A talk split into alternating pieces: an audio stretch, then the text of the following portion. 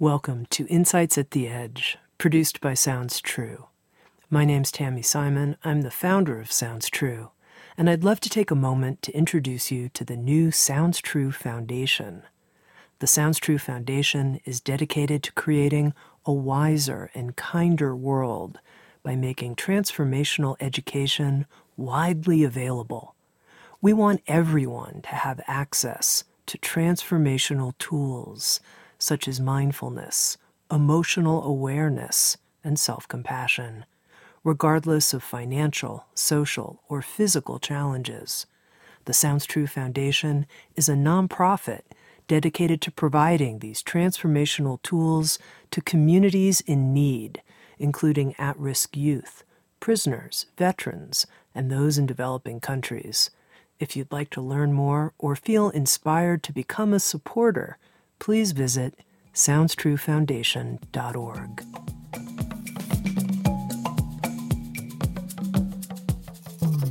You're listening to Insights at the Edge. Today, my guest is John Prendergast. John is a spiritual teacher, author, psychotherapist, and retired adjunct professor of psychology. He's written a new book with Sounds True called The Deep Heart Our Portal to Presence, and a previous book, In Touch How to Tune In to the Inner Guidance of Your Body and Trust Yourself. John has a gift for pointing out subtle experiences. I find when he points them out, I'm suddenly able to discover and name things that were in my experience, but I wasn't fully conscious of them previously. Here, we're addressing one of the most important topics of all our very own multidimensional heart. See what John points out. Here's my conversation with John Prendergast. John, I feel so happy and lucky to have this chance to talk with you about your new book, The Deep Heart our portal to presence. The deep heart is something that I care so much about and has really been a discovery process for me. And I think probably for many, many Sounds True listeners. So, to begin with, what do you mean by the deep heart? Uh, so, um, the art, the heart is, um, I've discovered in my own experience in my work with people both as a therapist and as a spiritual teacher, has just this remarkable sensitivity and depth of both knowing and feeling. Uh, so it's it's multidimensional, and um, I'll briefly describe what those levels are, and we can uh, mm-hmm. maybe look into them more carefully. But because I my original training was as a therapist, I would l- work a lot with childhood conditioning, and a lot of the wounds of our childhood um, are stored in the body, in the body mind, in our thinking, in our feeling, and and our sensing. And one of the main areas that are impacted is uh, the center of the chest, uh, the heart area. And when people feel a lack that they're unlovable or they're unworthy or many variations of lack and flaw, very often their attention would drop deep into the area of the heart. Um, of course, some people are very numb and, and kind of armored in this way, but but when people are really interested in exploring and letting their attention turn inwards, very often it centers in the heart area because this is an area of where we um, we feel ourselves and we point to ourselves uh, unknowingly with our hand. We put our hand on our heart when we're talking about something that, when referring to our deep self or our deep feeling. So my initial forays into the heart were more into psychological conditioning and working with the inner child and and sense of deficiency, of lack, of flaw. And also, and this is where, uh, you know, and there's a lot of healing and integrative work to do there on the level of learning to sense what's there and learning to feel what the feelings are and learning to see what the beliefs are that are part of this complex that is deeply held in the heart. Um, very often what would happen is this would begin to open as people would begin to get in touch with these younger parts and younger dimensions of their self. They would get to an area that was very innocent and very tender. um, that the literature would speak of as the magical child. And this is a very interesting area. It's like prior to the conditioning, there's this quality of innocence and openness and awe. So, really, in the beginning of my work as a therapist, almost 40 years ago, I began to uh, tap into and work to this area, work with it. And the work has only deepened, not only with my clients, but in myself. A, a sensitivity has emerged over many decades of kind of inner exploration where I can track my clients and my students in terms of the depth of their investigation, of their feeling, of their sensing into the heart area. And what we've discovered and what I've discovered is that kind of in this very tender and innocent place, we get to an area that I call the soul, um, poetically. And this is a kind of the individual essence or personal essence, um, kind of just a particular flavor that we show up with that's unique in the world. And it's an area of the archetypes also, um, whether we're a healer or a protector or a teacher or many variations of these. And when we tap into that soulful level, there's such an intimate connection that we feel with life, with ourselves, and with others. It's really deeply gratifying to meet one another, uh, to touch this level. And it's felt in a very, very profound level very, very deep, deep level of the heart. And and I'm describing this almost like it's um, almost like it's a tunnel, you know, or a portal. That's that's how I visualize it. Uh, and as it gets clearer, people deepen in their self intimacy and their capacity for intimacy with life and for others.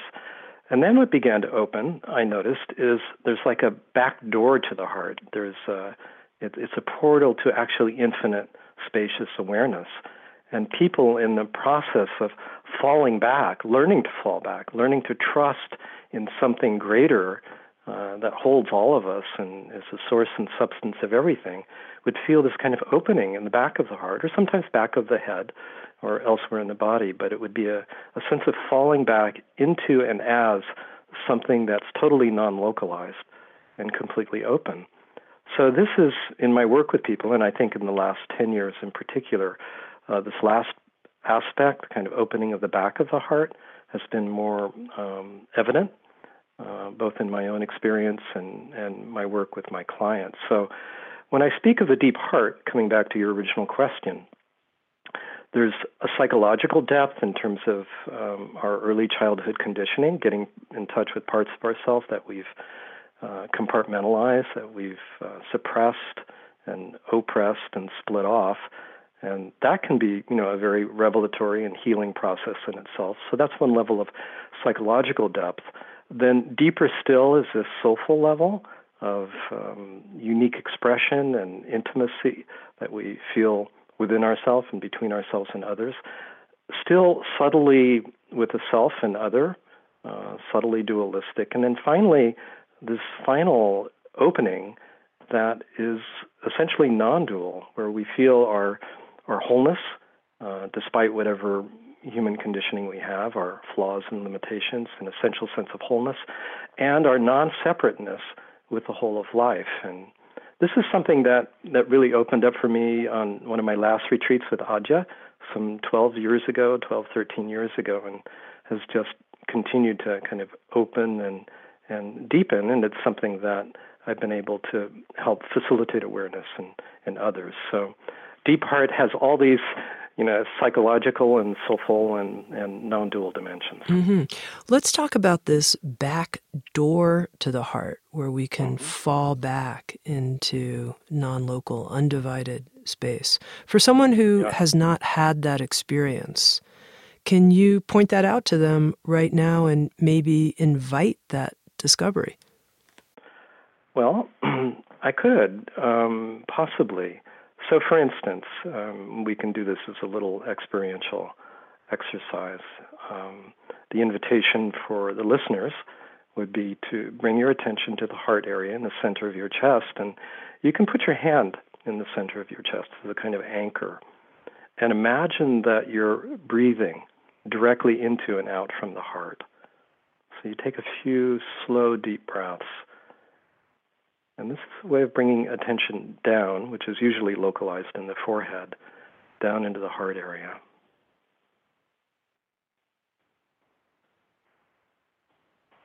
And we begin to sense into this area in a very innocent way. It's not that we're looking for something in particular, we're more willing simply to sense and feel and explore. And each breath allows our attention to go more deeply. So there's a sense of, of deepening. A little bit more deeply. We may begin to feel like attention is dropping back, falling back. Each breath allows us to fall back a little bit more. And we're shifting from a place of knowing to not knowing, a place of trying to control to an attitude of trust. And if we've ever floated on our back in warm water, sort of that feeling a sense of relaxing, letting our body mind be held, and attention continuing to drop and open. And we may be able to feel a sense of space behind our backs, behind the back of the heart area. And if you do, I invite you to fall back further. In a way, let yourself be held by this sense of spacious awareness.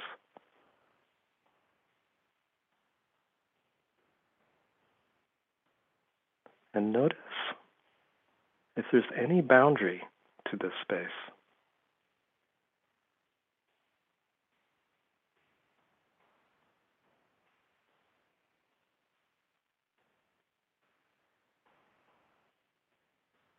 And notice too, there's a quality of wakefulness.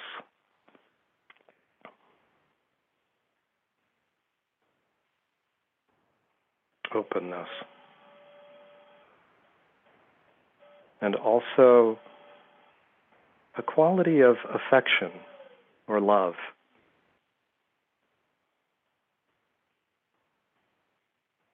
And let yourself be held in this field.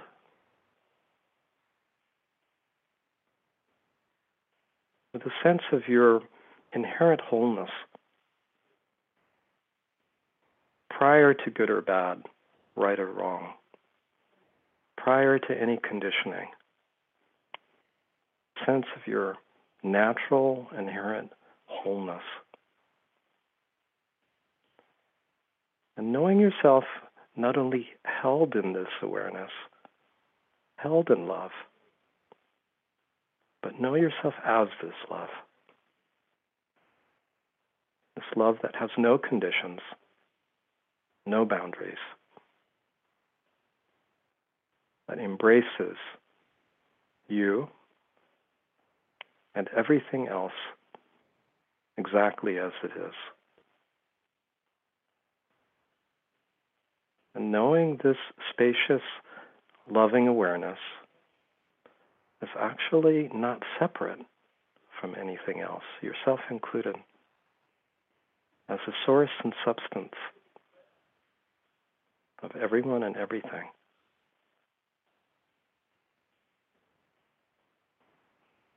I'm just resting in and as this open, loving awareness that you are.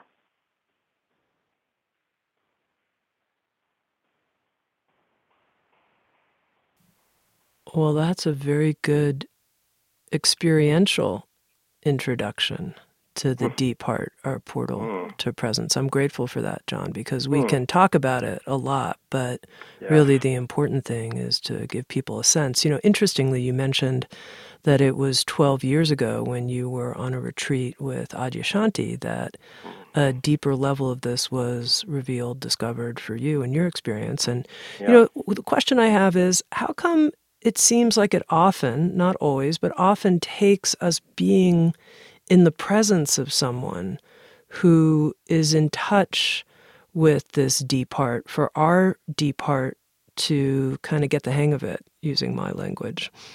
Yeah. Well, this is the phenomenon of resonance. And um, I think it's it really is the most important part of um, um, the role of the teacher, actually, much more than the verbal instructions, um, because a teacher is an outer teacher is really someone who's discovered this for themselves and has a gift for pointing it out to others and inviting them into it um, so that they they know their own deep autonomy. And so, uh, you know, this speaks to the role of the teacher. I think sometimes this will, you know, arise spontaneously. In you know rare cases, there people really awaken deeply to this awareness without a teacher. But in in many many cases, a teacher plays a pivotal uh, catalytic role. And I think it is because of this phenomena of resonance. That is to say, we can feel the truth when we are in the presence of it. It's interesting as I say this, I think of my two main teachers, Jean Klein and Adya, and I find myself close to tears. There is something so profoundly touching to be able to meet someone who has recognized, at least in a deep way, if not fully, the truth of their own awakened heart, this heartfelt understanding. And this same awareness is in us implicitly.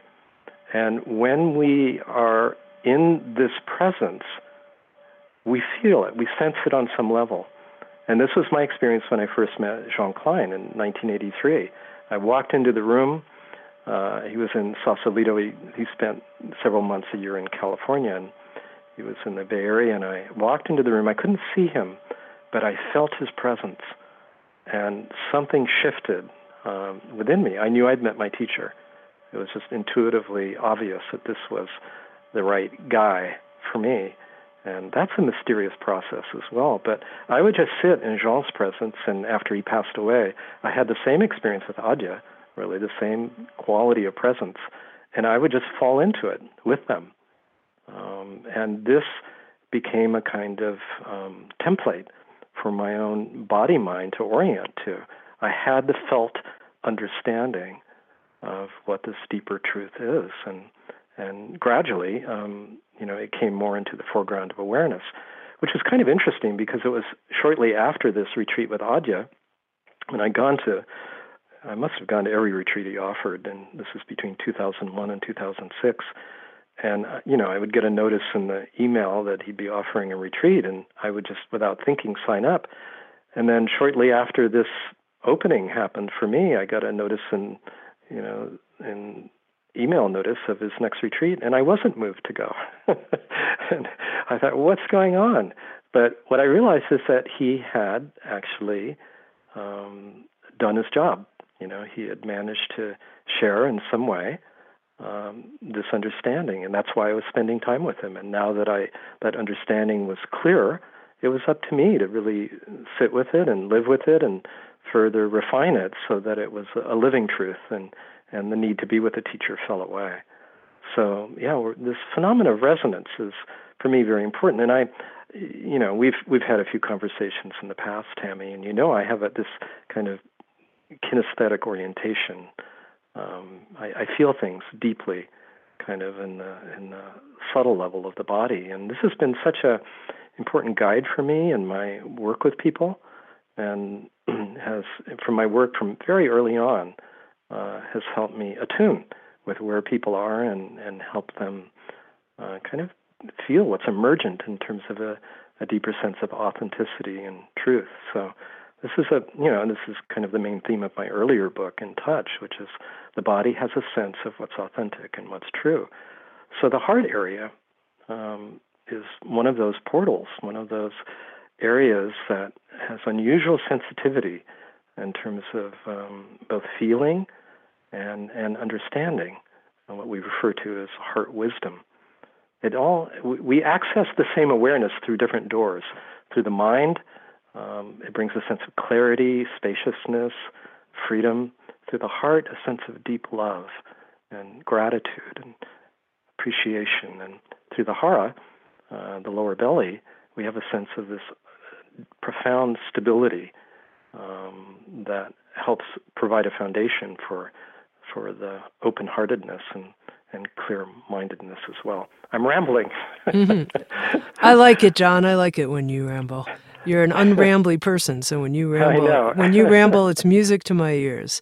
Now, okay. as we started the attuning to the deep heart little practice that you guided us through, mm-hmm. you talked about how our attention is usually localized in the forehead.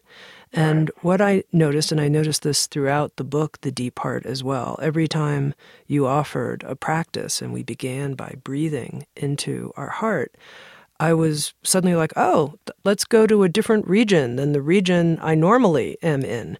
So, my question is how is it, why is it that attention is usually localized in the forehead for most of us?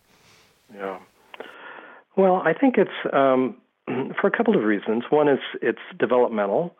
Um, it's just the way human beings are wired that we um, rely increasingly on the uh, strategic mind, you know, that develops our cognitive capacity develops when we're children and and um, really comes into the foreground in early adolescence and and in a complicated society that requires many decisions and processing of information, it's a particularly valuable tool. So that's the education system and the culture.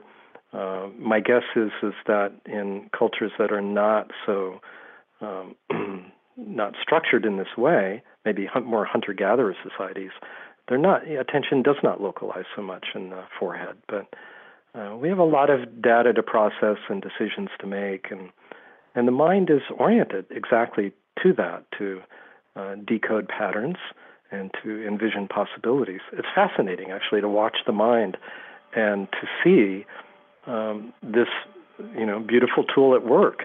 You know what it does and the extraordinary benefits that come from that. Of course, our whole scientifically based um, culture is uh, relies on the mind and its ability to try to to know and try to control. And this is another piece, you know, to try to survive. So our our reliance on the mind and on knowing is very hooked up with survival, of course. And so we're afraid also to let go of this wonderful tool and open to a different way of operating in life. And and so I sometimes, you know, in, in more kind of cognitive language, think that we're shifting between operating systems from a mentally oriented to a heart oriented or heart and hara oriented, whole body oriented way of living.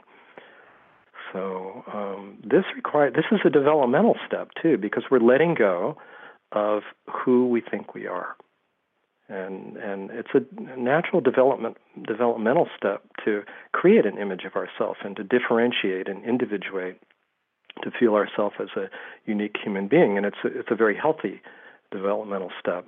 But there's another step to go, which is um, not to um, deny that level, but to recognize that there's actually a deeper truth as to who we are, and to begin to question our stories and our images and, and our ordinary egoic identity. And as that happens, um, attention is less fixated in the prefrontal cortex. Uh, there's a natural shifting of attention and uh, dropping of attention down uh, into the depths and interior of the body. So, this is something that's very interesting. This is why unlearning is so important. Um, we're not so much trying to cultivate something new, um, but we're actually needing to review our lessons and see their limitations, see the limitation of the mind, and see that what we have given um, primary authority to um, is actually not the deepest truth and not the deepest intelligence. and certainly not the wisest aspect of ourself. And so I often, I'm not original in this, but I often say that the, the mind is a good servant but a poor master. So it's not about negating uh, the mind, but it's actually about seeing its limits, seeing that there are places that it can't go. And particularly when it comes to our true nature, which is non objective, uh, the mind really needs to understand that it, it can't understand. It needs to know that it can't know. So, this is a very important part um, of the teaching, and, and it was true in uh, Jean Klein's teaching and, and in Adya's as well, is that we get comfortable with not knowing. And I still work with get, getting comfortable with not knowing, particularly when I, you know, have some something I think I, you know, some I have to produce or perform in some way.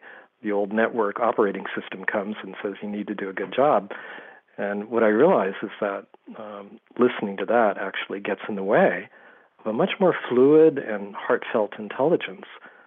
So um, it's a it's a huge and radical and and really ongoing shift, I think, uh, for attention to delocalize from the forehead and the brain and to find its home uh, in the heart and, and in the hara as well. Throughout the book, The Deep Heart, you take people through what I would call our heart centered inquiry practices, where we're inquiring and we're moving directly into our own hearts to do the inquiry. And one of your instructions is when you ask an inquiry question, don't go back up to your mind to find yeah. the answer to that question. So, how do we do that? Because I think a lot of times when we ask questions, we get answers in our mind, right? How do we stay at the heart so that we connect with the heart's knowing? Well, um, exactly. And you know, this you're alluding to a kind of primary practice that I share in the book, which is heartfelt meditative inquiry, and and in it, um, when we sit with a question, we may pose a question. It can be more existential, for instance, such as "Who or what am I really?" You know, what is my true nature?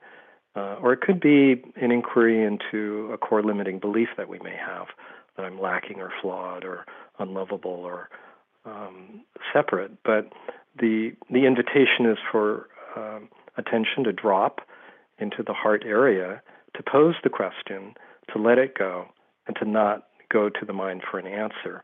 And as you just suggested, Tami, when we, when we pose a question, we usually go to our mind for an answer. So how do we not do that?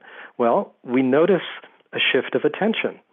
So we're we're beginning, you know, with our attention in our heart, and then when we pose the question, we notice where our attention goes. And um, if people just are given that instruction, don't go to your mind for an answer, very often they'll notice an initial impulse of attention going up to the mind to try to think about it. And then recognizing that, attention drops back into the heart area. So that just kind of knowing that there is a sensing the shift of attention between these two areas uh, can help uh, anchor attention more in the heart area. Another way is um, and is just you begin to get the feel for it because the response from the head is very different from the response of heart wisdom. In the following, uh, from the heart, from the head rather, we tend to get kind of linear analytic answers, and um, they tend to be unsatisfying and they tend not to be accompanied with a felt shift. Uh, that is to say, there's no opening, there's no aliveness that comes with it, there's no sense of surprise. And often there's a quality of assertion or judgment. So these are all qualities of the mind. Um, the quality of the heart is different. It speaks in a different language, and not just the heart, of course, but the whole body is a conduit for for a deeper wisdom. So uh, there's a bit of education in terms of felt sensing that there, the body has uh, its own kind of language and process um, and, and wisdom if we're willing to be open and to listen to it. And it will come, uh, sometimes it comes spontaneously, it comes surprisingly. Uh, it may come in images, it may come as sensation, it may subtle sensation, it may come as feeling. For instance, when I sit with a question, and and just let it drop in, kind of live with the question and, and quiet for a little while, something lights up inside first. It's it's vibratory. It's kinesthetic. Um, I may notice some sense of aliveness, uh, some some sense of luminosity, and I and I know there's a response. This is like my body's response to the question. So I'll I'll track that. I'll just pay attention to that. And often an image will come and then later some words will come and it will it will all have a kind of congruent sense to it. Some people are not as kinesthetically oriented, so they may be more visually oriented, and um, so an image may arise. Uh, some people are auditorily uh, oriented, so it may come as um, a song, you know, or a phrase, or even a sound or some combination of those. And some kind, sometimes the knowing just comes as a direct, quiet recognition of, say, the irrelevance of a particular belief that we're carrying. You know, that we're a worthless human being. It's not replaced by a belief, no, I am worthwhile. It's just like the whole question falls away in the simplicity of being who we are.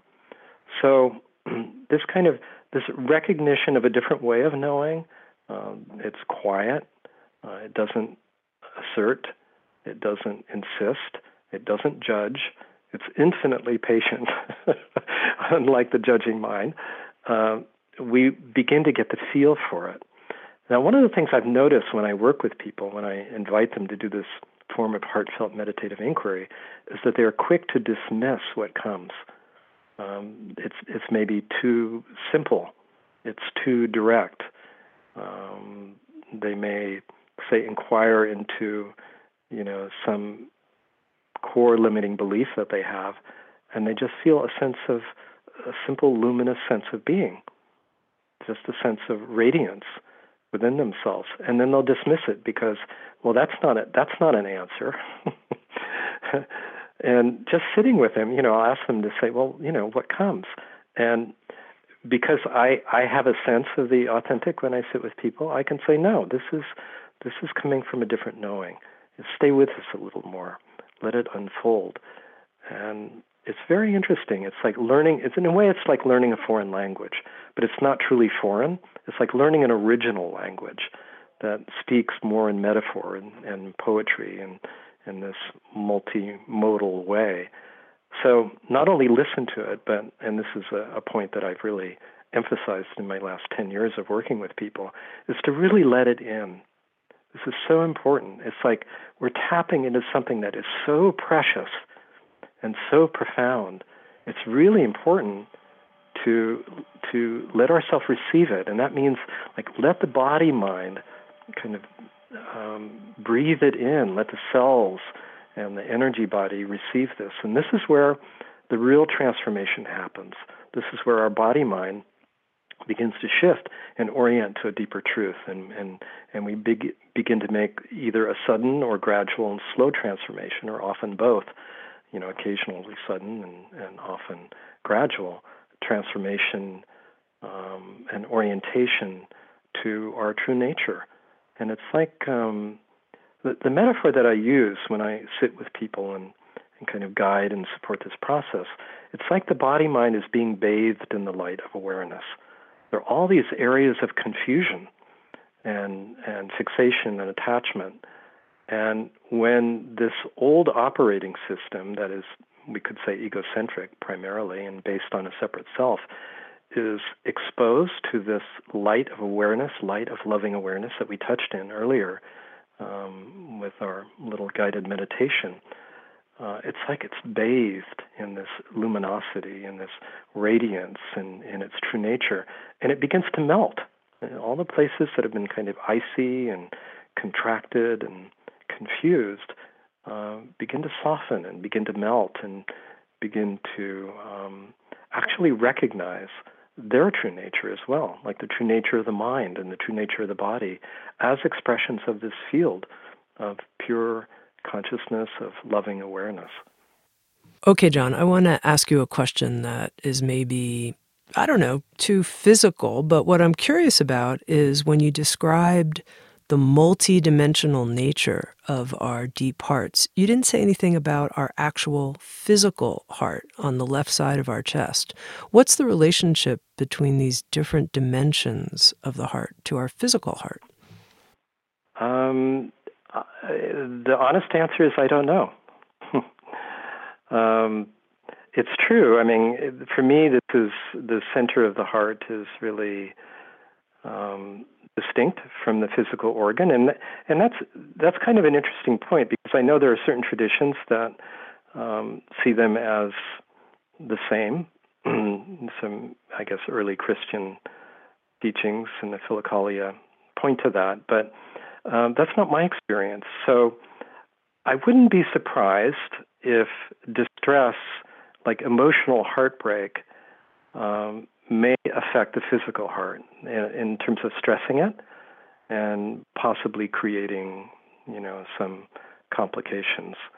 And it may also be true that having kind of more regular heart rate variability um, may support uh, more emotional calmness and capacity to deepen. Uh, so there may be some, you know, ways of working with biofeedback, for instance, as a uh, ancillary process. But um, in truth, uh, I don't know. Okay. Well, I'm going to ask you about an aspect of the heart that I think you do know something about, that you write about in The Deep Heart, which is you talk about the right side of our chest as being the place of a subtle energetic dimension that you refer to as a sea cave. And here's what you write about it. You say, for years, often in the middle of the night, it felt like this area on the right side of your chest was being drilled through with a diamond lathe or operated upon by an unseen surgeon with a laser. Mm. Yeah, this is um, this is something I actually uh, in the past haven't talked about very much because it's fairly esoteric, and and I gave it only a you know a few paragraphs in the book. But I felt, you know, in writing about the deep heart, that it would be remiss on my part, at least not to mention it. So um, this is something that I had read about originally um, when I had many years ago, maybe 40 years ago, been uh, exploring the teachings of Ramana Maharshi, and he spoke about a heart on the right side of the chest, kind of two, two finger widths or breadths um, to the right of the heart, and spoke of it as kind of the seat of the self. And when I first read about it, I had no experience of it and and uh, no understanding of what he was referring to. But um, about ten years later, and this is this is maybe after maybe five or six years of being with Jean Klein, um, I began to have a feel for it, and um, it just began to open as an area of sensitivity. And and as I wrote, very often uh, there was a period, probably a decade, I think, where um, there would be this process. Usually, I would be aware of it after two hours of deep sleep, but I would awaken, and it felt like the area was being drilled on. There was a sense it's like this area was trying to be opened up, and um, it was I don't know I really know how to talk about it other than what you just read wrote what I wrote and what you read. Uh, the sense of just this kind of drilling through from front to back um, on the right side of the heart, and then at some point it's like uh, the drilling was done. You know, the the opening was completed, and with it just um, comes this sense of profound. It's like um, I don't know connection with the divine, if you will, to use religious language.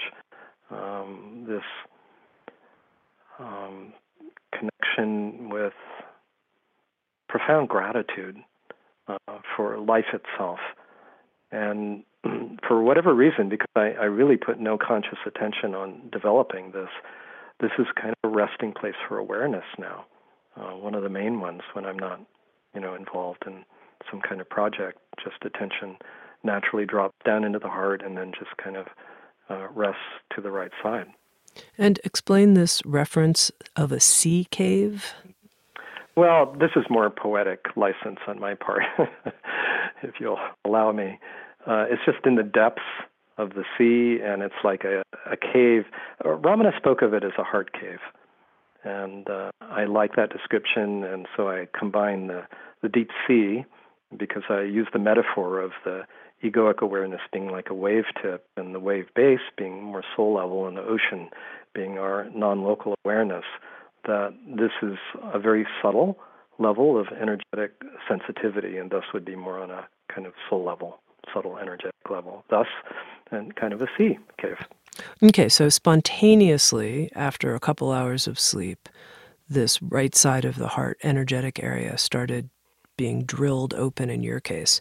Now, if someone's listening, they're like, I'm curious about this. I've never had an experience of the right side of my chest having anything to do particularly with my heart. I don't know this energetic center. How could they begin to discover it? Hmm. Okay. So um, I think the first thing is to, um, for someone who may be interested in this, is to actually look at what your own motive may be. And if the motive is just kind of out of to accumulate experiences or um, you know out of just curiosity, um, I don't think that's sufficient. However, if there is a sense of resonance, and this is the principle we get back to again, if there's something that really lights up in you as you hear about this, then I think you can begin to um, bring attention there, um, just in terms of listening. I've never been one to try to make things happen. I've, I've more really been interested in being intimate with experience, staying close to experience, and and allowing um, what's natural to unfold. And so, uh, in accord with that principle, I would suggest just bring your attention. If your motive is really to explore some sense of intuitive resonance, as I talk about the heart on the right side, um, then just bring your attention down to the heart area, to the center, and then slightly to the right side, and just let it rest there a little bit and see if there's something that invites attention. So, um, and if there is, if there's really something important there to attend to, um, it will begin to show itself. And if nothing does, then it's not needed. So it's interesting. It's like I know, um, you know, my main teachers, uh, Jean and Adya, ne- neither one of them talk about this um, publicly, and yet both of them are familiar. When I've asked them uh, in the past about that, they both have a sense of it. And there is an interesting story that I actually originally wrote in the book and that we edited out, where the librarian from Ramana, Ramana Ashram, his name was David Godman, he's written a number of books, went to visit the um, Nisargadatta Maharaj, who some of your listeners will recognize as a famous sage in Bombay, went to see him in the late 70s. Uh, he asked him about his um, kind of relationship with Ramana, and and what Nisargadatta said was his one regret in life was that he never met Ramana, and he was in complete accord with all of Ramana's teachings except this teaching about the heart on the right, and he had no idea what he was talking about. So uh, if Nisargadatta was not experiencing it and it wasn't important, then um, you know I don't think it's central. Um, and this is true for Ramana as well. I mean, he talked about if you look into talks with Ramana Maharshi, it's a good source book about his description of the heart, and he spoke of the heart really as the very center of our being, the very center of consciousness. But that that that consciousness is non-local. And he said, This is really what's most important. Don't worry about energy centers. Don't worry about the heart on the right. Um, what's most important is to discover who you are, essentially, and to, to live from that. So I would say that to your listeners as well. This is kind of a interesting esoteric um, aside that may or may not arise, but I don't think it's uh, central to really discovering who we really are. It may not be central, but it's interesting to me that it was so spontaneous and has been so important to you. It's true. It was um, well. That's been true of many things, you know, and that's I think how um, you know this unfolds for each of us. There's a there's a unique kind of expression, and and who knows why? You know, who, as I said earlier when I was initially reading Ramana, I didn't really have a good feel for his teaching, but just looking into his eyes, just this incredible luminosity and love that I could sense, I knew that this was a very, uh, you know, an extraordinary being. So, yeah, there are causes and conditions um, that are unknown as to why understanding unfolds in particular ways, and mm-hmm. that's certainly true with the heart on the right. So it's interesting. We've been talking about the multidimensionality of the deep heart and the deep heart as a portal. And we talked about the back of the heart and now the right side of the heart. But I think what most people experience, I think, and I'll certainly speak from my experience, is connecting with the woundedness of their hearts, the ways that our hearts have been covered over, the way that we can feel like a hard acorn someplace in the center of our heart. Yeah, a hard shell. And you actually write in the deep heart that our wounded hearts can also be a portal. So, talk about that, John. Yeah, this is, um, as I mentioned in the book, this is really one of the most surprising uh, there have been many surprises in my many years of working with people, but uh, to discover that these apparent wounds are uh, often um, incredible portals to our essence has been really, really interesting. So, for instance, with the heart, if we have experienced neglect or abuse, as many of us have, you know, either discreetly or as part of developmental trauma, it really impacts deeply this um, this area of sensitivity. And if we have, if we kind of look inside with our inner our inner vision, very often it can look like a, a bombed out area, like a crater, you know. Uh, and this is what um, Almaas talks about as deficient emptiness. And it's a place we don't want to go because there's so much pain that's stored there. There's a sense of lack. There's a sense of uh, hurt and unworthiness, and it's not something that we want to show to anyone else. And so we we lock it away and we guard it. Uh, it's kind of a no-go zone. But what's interesting is that when we have the courage um, and and the vulnerability and the love of truth, uh, we're willing to begin to enter these places because we know that they're important. We know that something, uh, we've left something important behind. And this is, this is a very fascinating principle that these areas of sensitivity um, that have felt so hurt actually have their essential nature beneath the wound uh, remaining intact.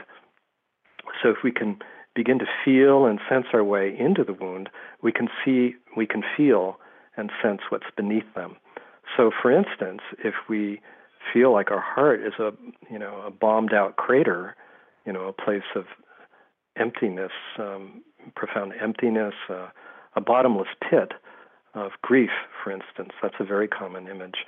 If we're willing to actually explore, to let our attention drop in, and and often it's helpful to have a guide with us to know, you know, to be reassured that this kind of journey uh, talk about you know caving. This is a you know a deep dive into a kind of you know forbidden cave. Um, it opens up, and um, you know what it opens up to uh, will look and feel differently for different people, but it will touch at the very least. We'll discover what we left behind in terms of buried treasure, in terms of essential qualities of being. And it may open up even further in terms of spacious, loving awareness. So this is this is really a tantric principle that any experience is a portal into our true nature, and that everything that we've turned away from, really, and spent a lot of energy avoiding, um, can be a portal par excellence as well.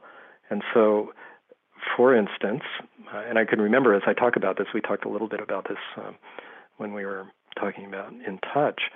If you if you lean in to your fear, you know, or your terror, or your shame, or your rage, or your guilt, but you lean in with your awareness and you breathe and you inquire without trying to change it, but just with a willingness to be intimate with it, we're providing an optimal environment for it to begin to, to shift and open of its own, not because we're we're um, trying to make something happen, but because we're meeting it with exactly what was absent in the past.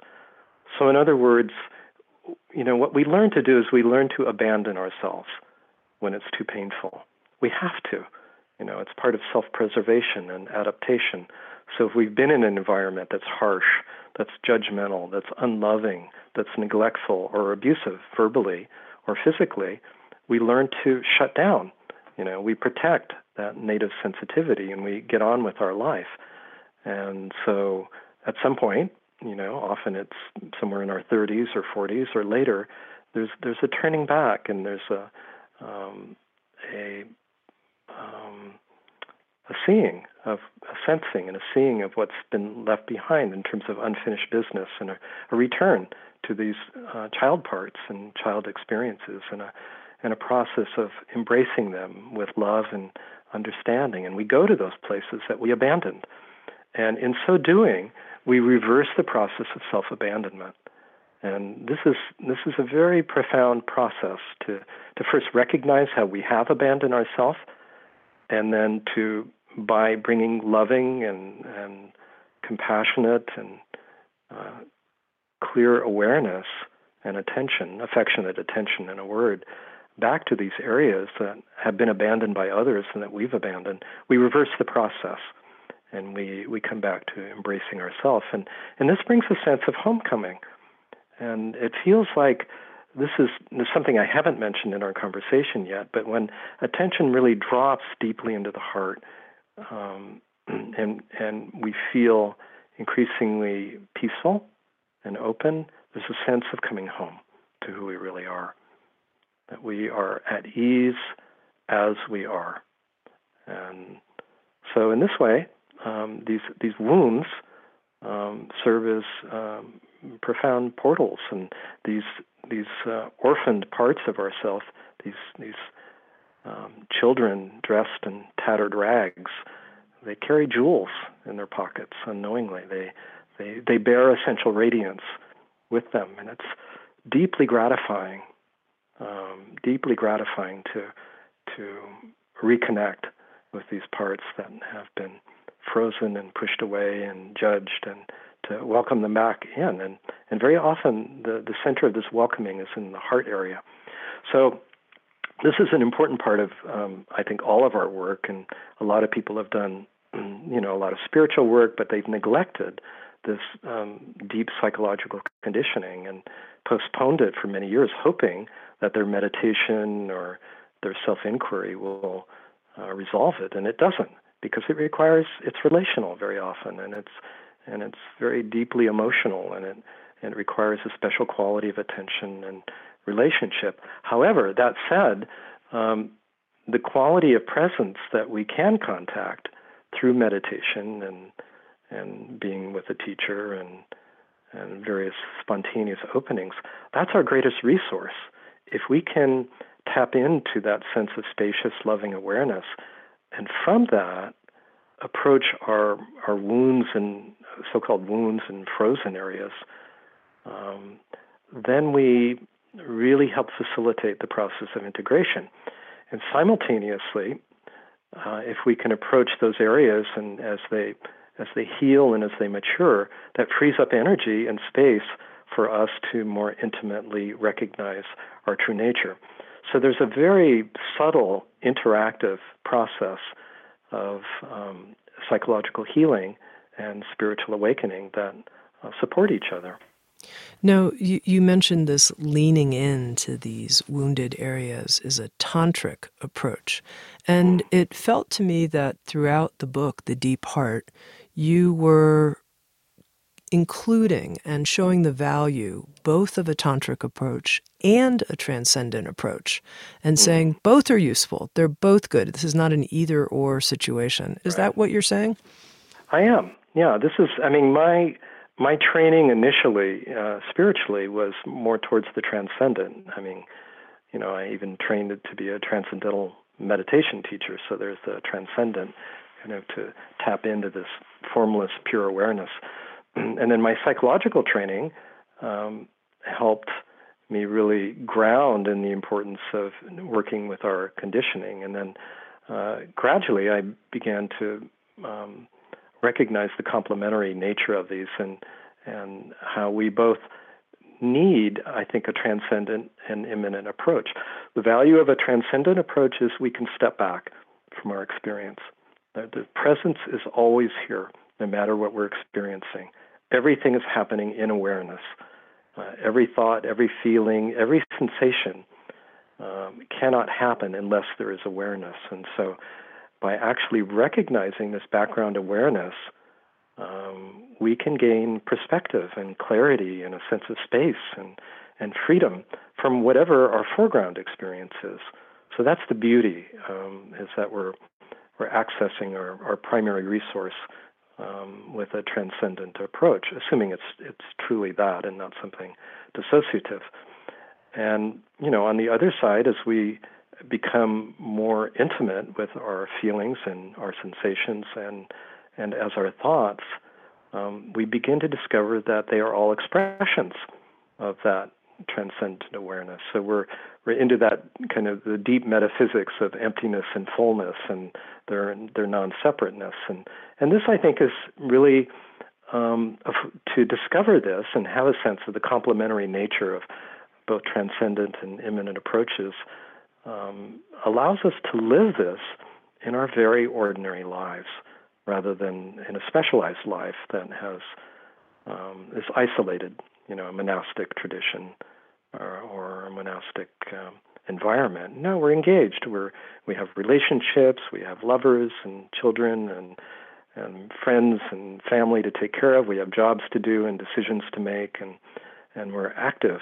Um, and and yet we feel, and and here I'm speaking from my own experience, an underlying quality of something sacred in the most ordinary um, experiences and events.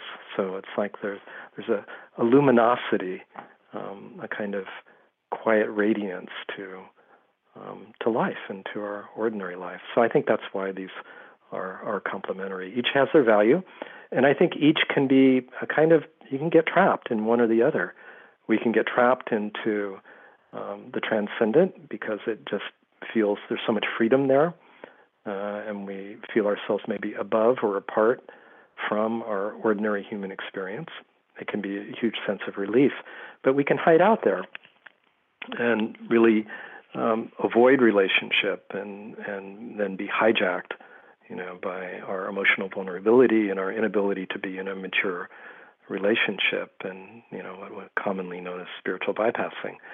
And we can be so immersed in our experience, our thoughts, feelings, and sensations, that we don't have a sense of their actual source. And so we can have a rich personal life, but not that sense of freedom and and a sense of that inner kind of um, radiance um, and, and a sense of being undivided as well. Okay, one final area I want to talk to you about, John, has to do with how the deep heart can be as sensitive as it is and connect and respond to what seems like unbearable pain, whether it's the pain of other people or pain in the world, pain we read about in the news, yeah. and how this can be an obstacle for, for some people to open their hearts uh, in the mm-hmm. face of that kind of pain. It's like, no, I can't take it. I don't know. My deep heart's not deep enough. What do you have mm-hmm. to say about that? Yeah, that's a that's a beautiful and important subject because um, the truth is that as our hearts open more, we do feel the suffering of um, not only our own, um, which I think does resolve in time, but of the collective, and not only of humans, you know, but of the biosphere as well and uh, not only of our current humanity, but of our, you know, history and prehistory of trauma as well. So there's an extraordinary amount of suffering, you know, that we are immersed in and, and experience. and it can feel overwhelming. Um, and this actually, there's there's two points here. One is the human heart really doesn't have the capacity to bear that suffering. Um, and this is why the discovery of the great heart or the universal heart uh, is so important because we do have within us, in the depths of our very being, a capacity um, that's not personal, that's really universal, uh, to embrace life as it is, including um, the worst and most intense forms of suffering. And this has been a kind of revelation in my own unfolding to discover this. So that's one point, which is the heart is actually infinite in its capacity to to love and hold um, life as it is, including suffering, and not to mention you know tremendous joy and gratitude. The other point is, and we we haven't talked about this um, so far, or I've only alluded to it briefly, which is the foundational um, nature of the hara and it provides a kind of stability, um, a sense of safety, no matter what. Like when the when our deepest sense of ground opens, the groundless ground, we have a we have a sense that we are safe no matter what is happening. And it seems paradoxical to the mind, but it's a, it's very much a felt experience.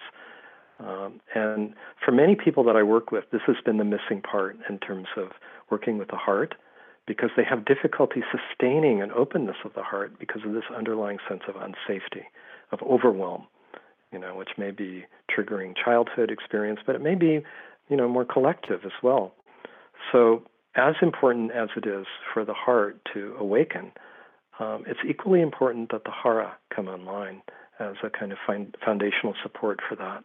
So, the more that that happens, the more we sustain a sense of balance in our compassion, and an ability then to respond in a creative way, uh, in a way that's appropriate for each of us, uh, depending on how we're wired and what our interests are. Mm-hmm. So, is it fair to say that what you're saying is if someone has the experience, my heart isn't infinite, I can't handle it, I'm overwhelmed, that they could move down into their, you're referring to the hara, uh, the belly center, mm-hmm. and that yeah. by discovering what you're calling the groundless ground, that spaciousness, yeah. infinite spaciousness in the belly, that will help support their heart in some way. Yes. Yeah, it can.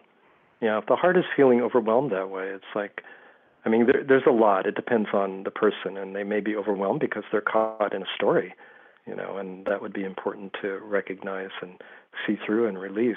But also uh, let the attention shift down uh, even more deeply in the body and feel a sense of stability in the lower the lower belly and the pelvis and the legs and the feet and feel your connection with the ground and breathe in and out from there. And that that will have a you know on a relative level that's a familiar move of, of attention in terms of stabilizing awareness connecting with the earth and our sensory experience. So we're not emotionally overwhelmed but there is this deeper dimension of the ground that begins to open um, and we we recognize that we're not just this body, or the body's not what we think it is, and we feel ourselves rooted in well, root, rooted really in in the truth of who we are, and this is stabilizing for the heart area. And on that note, John, can we end our conversation? Can you just guide us into that felt experience of both being connected to the groundless ground, a type of infinitude in the lower center and our heart resting in an open place? Sure. Yeah, I'd be happy to. So, um, to the listeners, to all of you, um, take a few deep breaths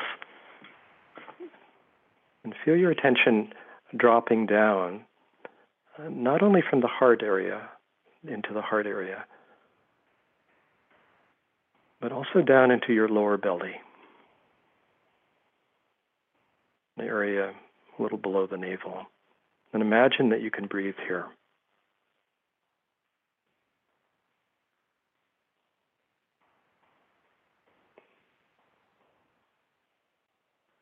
Feel what it's like to have your center low and to be seated more deeply in your inner authority, your inner knowing.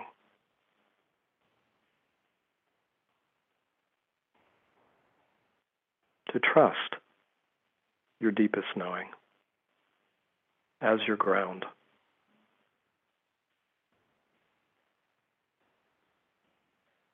And as you breathe and feel the pelvic bowl and your legs and your feet, sense into the ground beneath your body. As if you're breathing directly from and into this underground space. So you're, you're inhaling from this space and you're exhaling into it. And each time you exhale, there's a sense of deepening space and deepening intimacy with this underground space.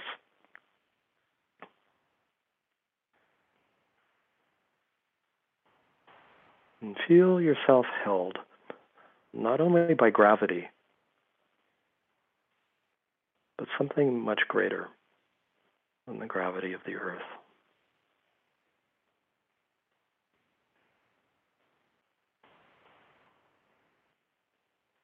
Held by the ground of being.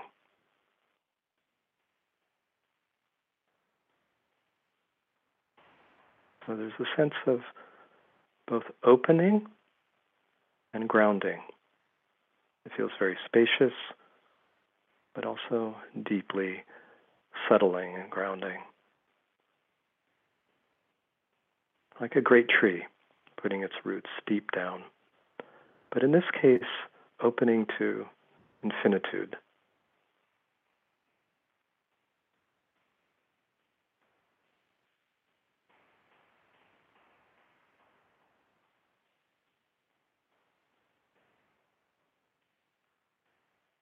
And as you feel increasingly grounded and stable and spacious and open in this underground space, feel your heart.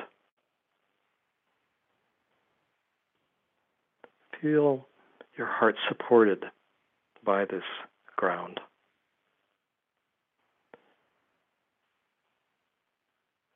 And recognize that it's safe for you to shine. It's safe for the essential nature of the heart to radiate out. And that the true nature of your heart can never be hurt and does not need to be protected.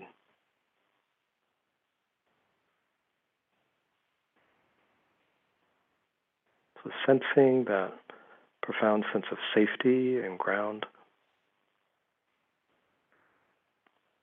and the natural radiance, heart radiance that shines.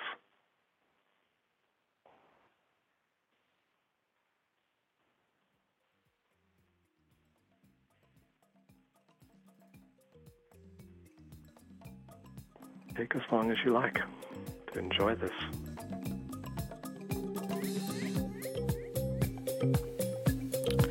Thank you, John Prendergast. You're a beautiful, beautiful teacher. I really love the way you point things out. It's very helpful and warm and loving. Thank you so much. Mm, it's been a real pleasure to speak with you, Tami. John Prendergast is the author of two books with Sounds True a new book called The Deep Heart Our Portal to Presence, and a previous book called In Touch how to tune into the inner guidance of your body and trust yourself. Tune into the inner guidance of your body and trust yourself. Thank you for listening to Insights at the Edge. You can read a full transcript of today's interview at soundstrue.com forward slash podcast. And if you're interested, hit the subscribe button in your podcast app. And also, if you feel inspired, head to iTunes and leave Insights at the Edge a review. I love getting your feedback, being in connection with you, and learning how we can continue to evolve and improve our program. Working together, I believe, we can create a kinder and wiser world. SoundsTrue.com, waking up the world.